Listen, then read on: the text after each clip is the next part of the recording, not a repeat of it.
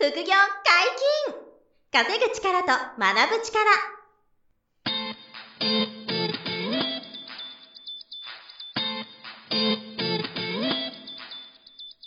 この番組は稼げるようになりたいを叶える副業アカデミーの提供でお送りいたします。副業アカデミーはあなたが副業で稼げる状態になることにコミットしたスクール。初級コースから上級コースまで様々なジャンルの副業ノウハウを学んでいただけます詳しくは副業アカデミーで検索くださいこんにちは、小林正弘です。山本博史です。よろしくお願いします。よろしくお願いします。本日もゲストに来ていただいております。副業アカデミー副業アドバイザー、桐生拓人さんです。よろしくお願いします。よろしくお願いしまお願す。いします。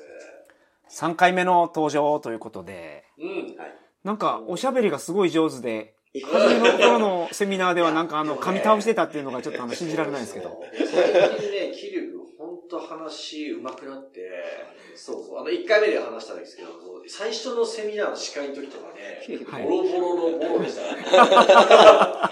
本当に、4年前。やばいですよね。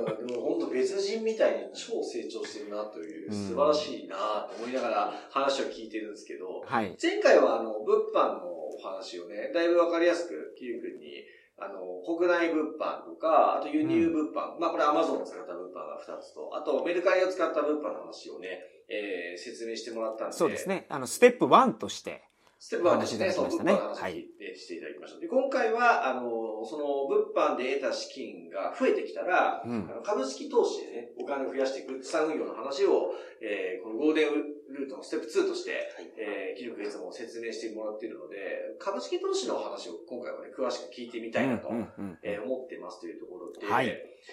物販でお金作れたら、はい。まず株式投資やるぞってなったら、何からこう始めていくっていうのがいいですかね。あーまずは、あのーまあ当たり前のことですけど、勉強はしてもらいたいですよね。いきなりあの、いきなり使って株買わずにだよね。そうです、はいそうですうん。勉強してもらって、まあそれはセミナーでもいいですし、あの、福井アカデミーが出版している本ですね。うん。まあ僕がやってきたのは、あの、まず本読んでもらって、セミナー参加して、福井アカデミーの講座を受けるっていうところが、うんまあ勉強なんですけど、その後にやってもらいたら練習ですよね。うん。うん結構この練習をやらない方が失敗しちゃってるなっていうイメージですよね。は昔僕もそうでしたからね。はい。うんそうなぜか、あの、お金をいきなり使って、トレードしたくなっちゃうっていう。やりたくなるんですよやりたくなっちゃう。講座作ってお金があればすぐにできるんで、そう、お世話できちゃうんですよやりたくなっちゃね。そうそうそうそう。まあそこを踏みとどまって、ちゃんと練習すると。そうですね。具体的にはどういう練習になりますか？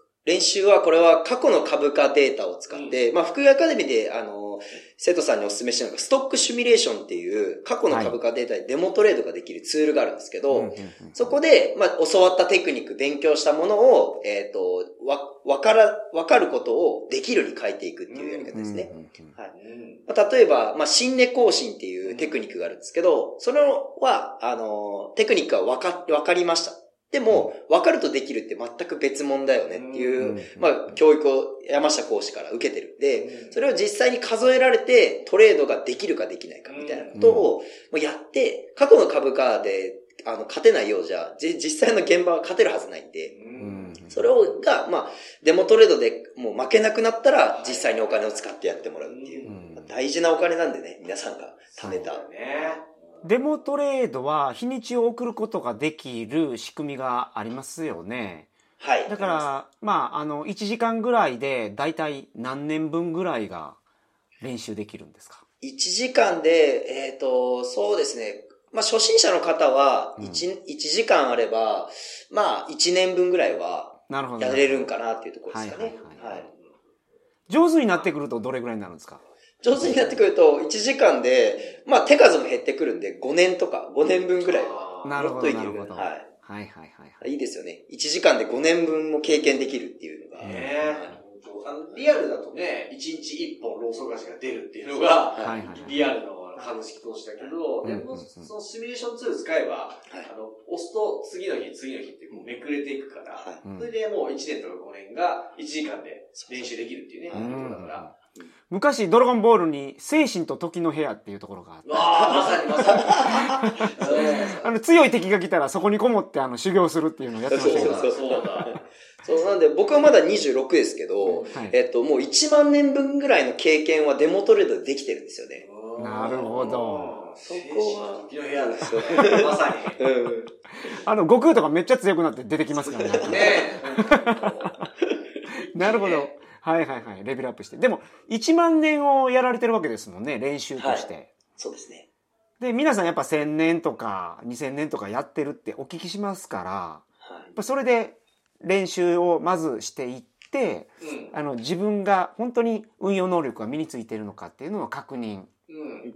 とかができるようになってると。そうですね。うんうんうんやっぱり練習が多いほど上手くなる傾向だもんね、間違いなくそうですねその確率は絶対そうなるから、ぱり自分でもこうさ、なんていうんだろう、あの株勉強し始めて、こう、変わってきてるなっていうのはある、その、修練できてるなっていうか、はい実力がこう、上がってきたなっていうのを体感できてる。いや、体感できてますね、これは。もう間違いなく。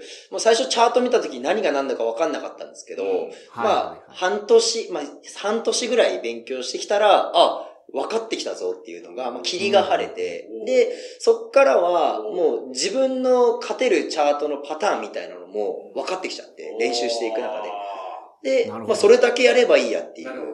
感じですかね。うん。うんはい。だから手数が減ってくるっていうのはそういうことそうです。ね。はい。うん。このストックシミュレーションに興味がある方は、ぜひあの、無料セミナーを聞いていただくと、うんガチでやってるんで、そう、あの、デモトレードをそのセミナーで見ていただくっていうのをね、はいやっているので、はいはいそれはすごく参考になるかなとうん。思いますね。キリュウさんはイベントでちょっと失敗したこともあるということで。あ、僕はないかな多分。なんか、あイベントでははいないかな。はい。別のメンバーはね、そうです失敗したことある僕はこれちょっと自慢じゃないですけど、あの、セミナーでやらせなしのデモトレードをさせられるんですけど、今のところ無敗ですわあ、素晴らしい。すごいね。すごいですね。なるほど実。弾のトレードでは苦しい思い。あ、苦しいい。思いはもうしてますよ。こんなにね、100もううまくいかないですよね。それは全然あるからね、はいもちろんね。でもこれを練習することで、月に5%から8%っておっしゃってましたね。はい。それが大体半年ぐらいで取れるようになったと。そうですね。半年ぐらい勉強して、もう1日3時間デモトレードやった日とか、もすごいねう。寝落ちするまでやるみたいなことはやってましたね。うんうんうん大体あの、始めた頃50万ぐらいの資金で、まあだから10万から30万ぐらい買ったり売ったりするとかあるじゃない、はい。最近はエントリーするとしたらどれぐらいのトはい。レードの,、あの感じになるんあですか？金額ですか？金額的にワントレードでどれぐらいワントレードは、まあ大体100万から、多い時、あ、よし、これ絶対勝てるぞっていう時は500万ぐらい入れます。えそんなそれぐらいやりましたね。すごいね。はじめそう。50万でスタートされたということなんですけど、今はそのステップ1で、えー、はい物販をやられて、資金を貯めたことによって、はい。その、まあ、余剰資金がそこまで増えたということなんですか？そうですね。そこはもう株の複利と、えっ、と、物品販売の運用資金で貯めていったっていう金う額。ん26歳でしょ、今。26歳ですねいや。おかげさまーです。すごいよな。俺だって26でさ、やっと副業やんなきゃってさ、はい。動き出したうん年収350万みたいな感じだからね、今の企業でうんね。すごい差あるな、そう考えると。いやいやいや。500、ワントレード500万場合によってはエントリー入れるって、なかなかの、なんて言うんだろうな、その、やった人じゃないとわからないけど。そうですよね。そう、500万。僕も500万は入れたことはない。いや、山本さんですらまだない だから、はいまあまあ精神的に来るから、やっぱり1%置くと5万い。そうです。プラマイだからね。はい。だから、あの、それをもう、場合によっていけると思えば、場合によっては踏むんだ。踏みます、踏みす。ます。大したものなの。もう一時期はもう本当1000万とかやってました。うんでもそこでなんか狂っちゃったんですよね。金銭感覚が。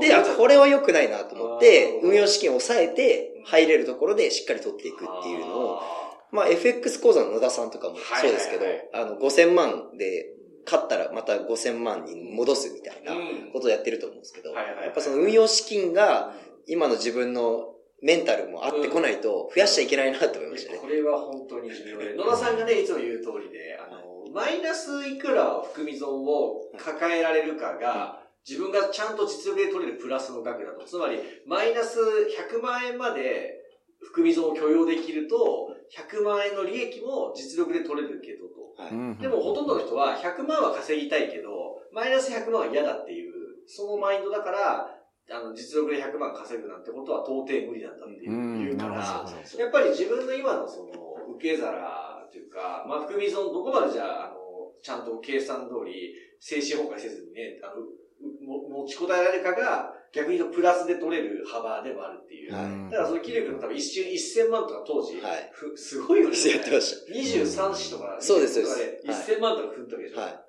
それがちょっとやりすぎだなって。やりすぎだなまだ器じゃなかったなと思ったわけでしまあ、それも120万損切りをしたんですよ。ょ。その時に、まだ社会人1年かとかなってないぐらいの時に、いあ、かついですね、本そう当に。ないよね。なんか120万そう損切り。あ、新入社員の3分の1、1週間でなくしたわって思ったら、もうなんか怖くて、あーと思って。はいはい一回くら苦しい、あの、あれ、損切りもあって、ありました、ありましちょっといかんなと。た。はい。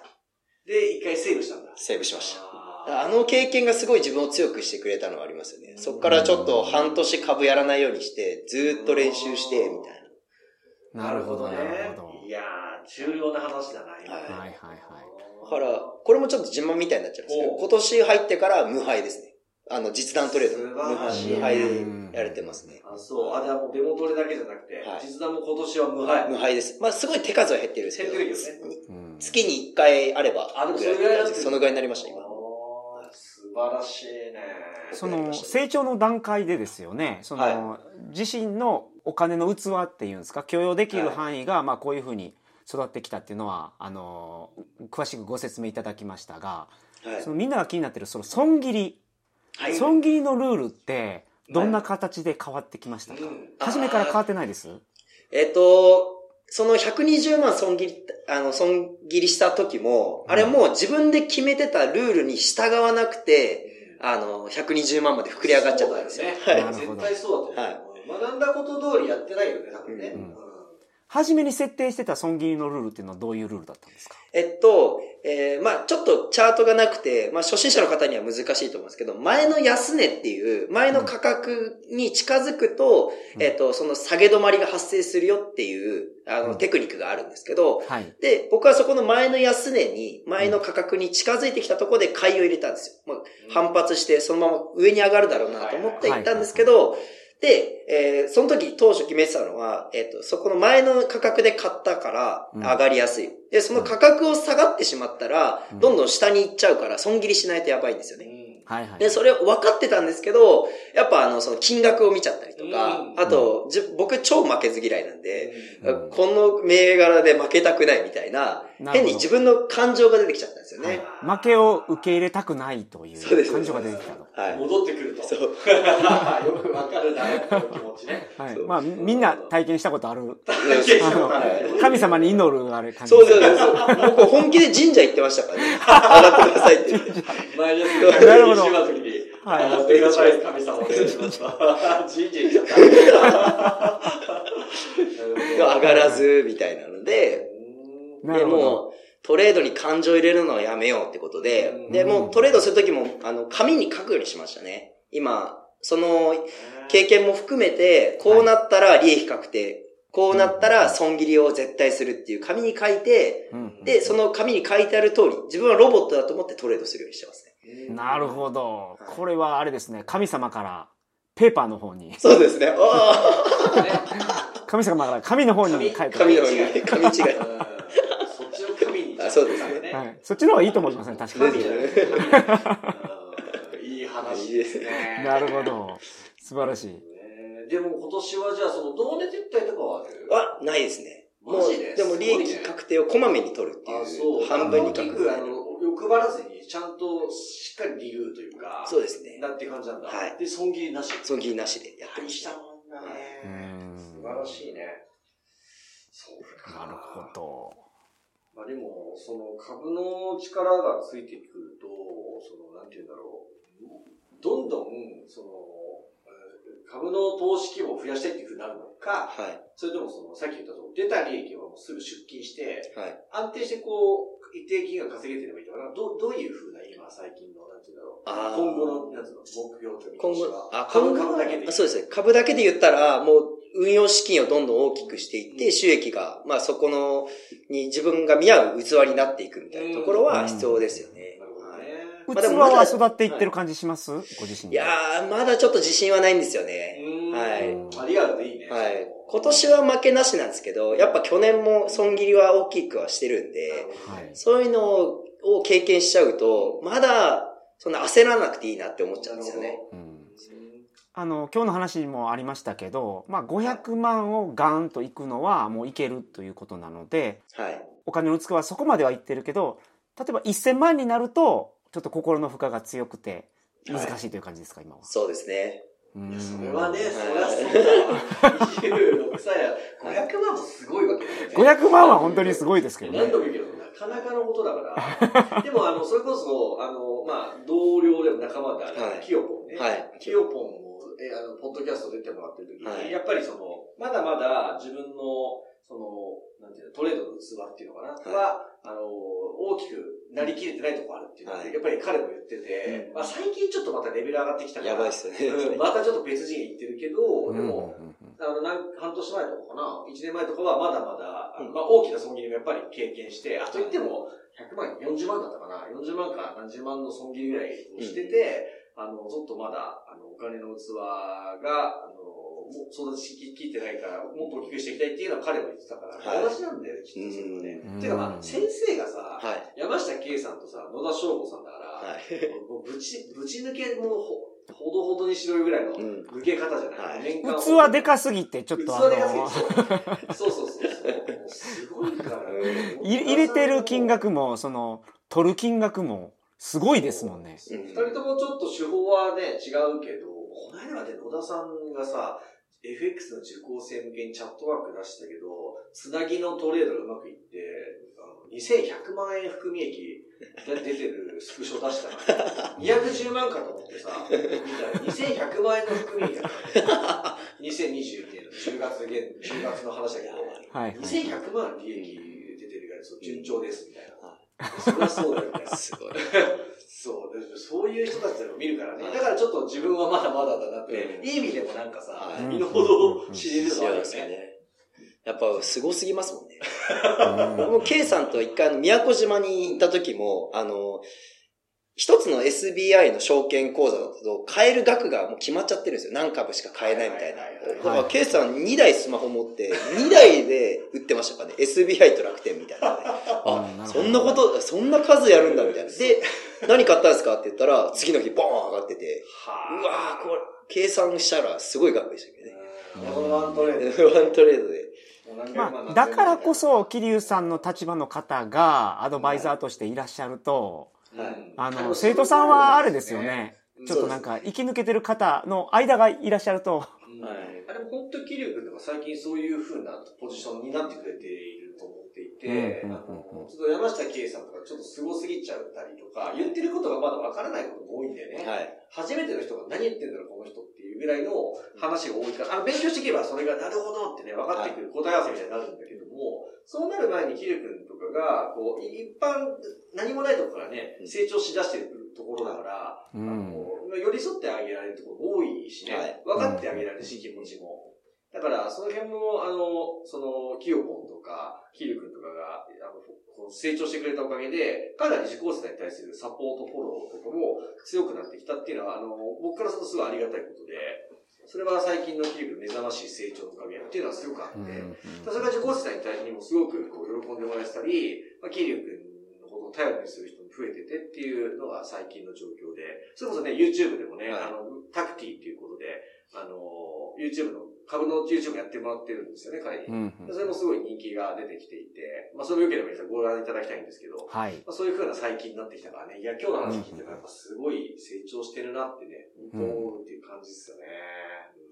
あの、経済ニュースが今どんどん出るじゃないですか。はい。経済ニュースっていうのはどれぐらい、その、トレードに、その、なんていうんですか、影響してるというか、まあ、どれぐらい、なんか、取り入れてます？あ基本的にニュースはあまり意識はしてないですね。はい。例えば金融政策とかも、まあ、はい若干は気にしますけど、うんまあ、基本的に僕らいつもやってるデモトレードって、あれって過去の株価データにニュースが載ってるわけでもないんで、そこで練習をしてるんで、やっぱ逆に日経平均とか、まあニュースを見てトレードすると、いつも通りのトレードができなくなっちゃうんで、なるほど、なるほど。はい。もし僕が練習でニュース入りのストックシミュレーションとか、デモトレードをしてるのであれば、それをやった方がいいと思うんですけど、うんやっぱそれじゃなくても勝てるんで、ニュース関係なしに、もう何十年でやっても勝てるんで、入れてないですね。そうか。あの、ルールがありますもんね。決算の時は持ち越さないとかいう、はい。そういう、あのー、外的要因になんか左右されないようなルールがあるので、単純にチャートを見てできるようになってると。はい。なるほまあファど。ンダメンタルズはあんまり我々で見ないもんね。見ないですねうんチャートで考察してやっていくっていうまあそれでも再現性があるっていうんで、はいだからあんまりこう気にしないですね、ニュースとかは。うんなるほど、なるほど。うんうん。まあでも日経平均とかを見てね、全体の流れ見たりはすごいする、しますねはいうんうんうんそんな感じですよね。いやいやいや、いいですね。あとは、国内の株と外国株もあると思うんですけど、桐生さんの場合はどちらでやられてます？あもう100%日本国内の、えっ、と、時価総額っていう、まあ日本の会社の、まあ、規模っていうか、はい。まあ将来性の安定性みたいのが高い、もう皆さんがよく知ってるような銘柄でトレードしてますね。なるほどはい。じゃあ、あの、基本は現物でやられますか？そうですね。基本に現物で、で、あと、僕が得意なのが空売りって言われる、はいはいはいはいもう一般的にすごい怖いなっていう思われてるものなんですけど、しっかり勉強すれば、もうそれが武器になるんで、なるほど。その空売りっていう信用取引の中の一つにある空売りをやって収益を下がる時でも出してますね。なるほど。だから、買いと、買いは現物でやって、空売りの時はまあ信用取引じゃないとできないので、まあその二つを組み合わせてやってると。そうですね。なるほど。空売りの方が多い。空売りのが多いです多ね、今は。あそう。はい。皆さん、そうなるみたいですね。いや、でもね、僕もそうなんで、はいはいはい。やっぱり売りの方が、あの、落ちるスピードも速い傾向があったりとか、うんうんやっぱり、なんかそうなりますよね。はい。だから一般的にはね、こう株って買って上昇を取るものっていうのはね、はい。当然ほとんどだから、うん我々は結構どっちもやるからね、はい。好き、チャンスがあればどっちでも関係なくやるから、うん。はいそれもでも強みでね、どっちも勉強していくから、確かに。そこがうん上昇だけじゃなくて下落も取れるから、はいいつでもその収益を取るチャンスがあるっていうのが株式投資の魅力なんで、うん。そこをちゃんと勉強して力つけていきましょうっていう考え方ですよね。そうですよね。特に今の時代は、その、上がりもすごいし、下がりもすごいと。うん本当になんか5年前の相場とかと全然違う動きをしてますよね。うん、うん、そうですね、本当に。そこに対応できるようになっていかないと。なるほど。まあ、なので、物販で作ったお金を、この株式投資に、こう、あの、資金にして、さらにお金がお金を生むような仕組みを、資産運用をするとうんうんいう、このゴールデンルートを、えー、実施、実践している、桐生拓人氏。はい。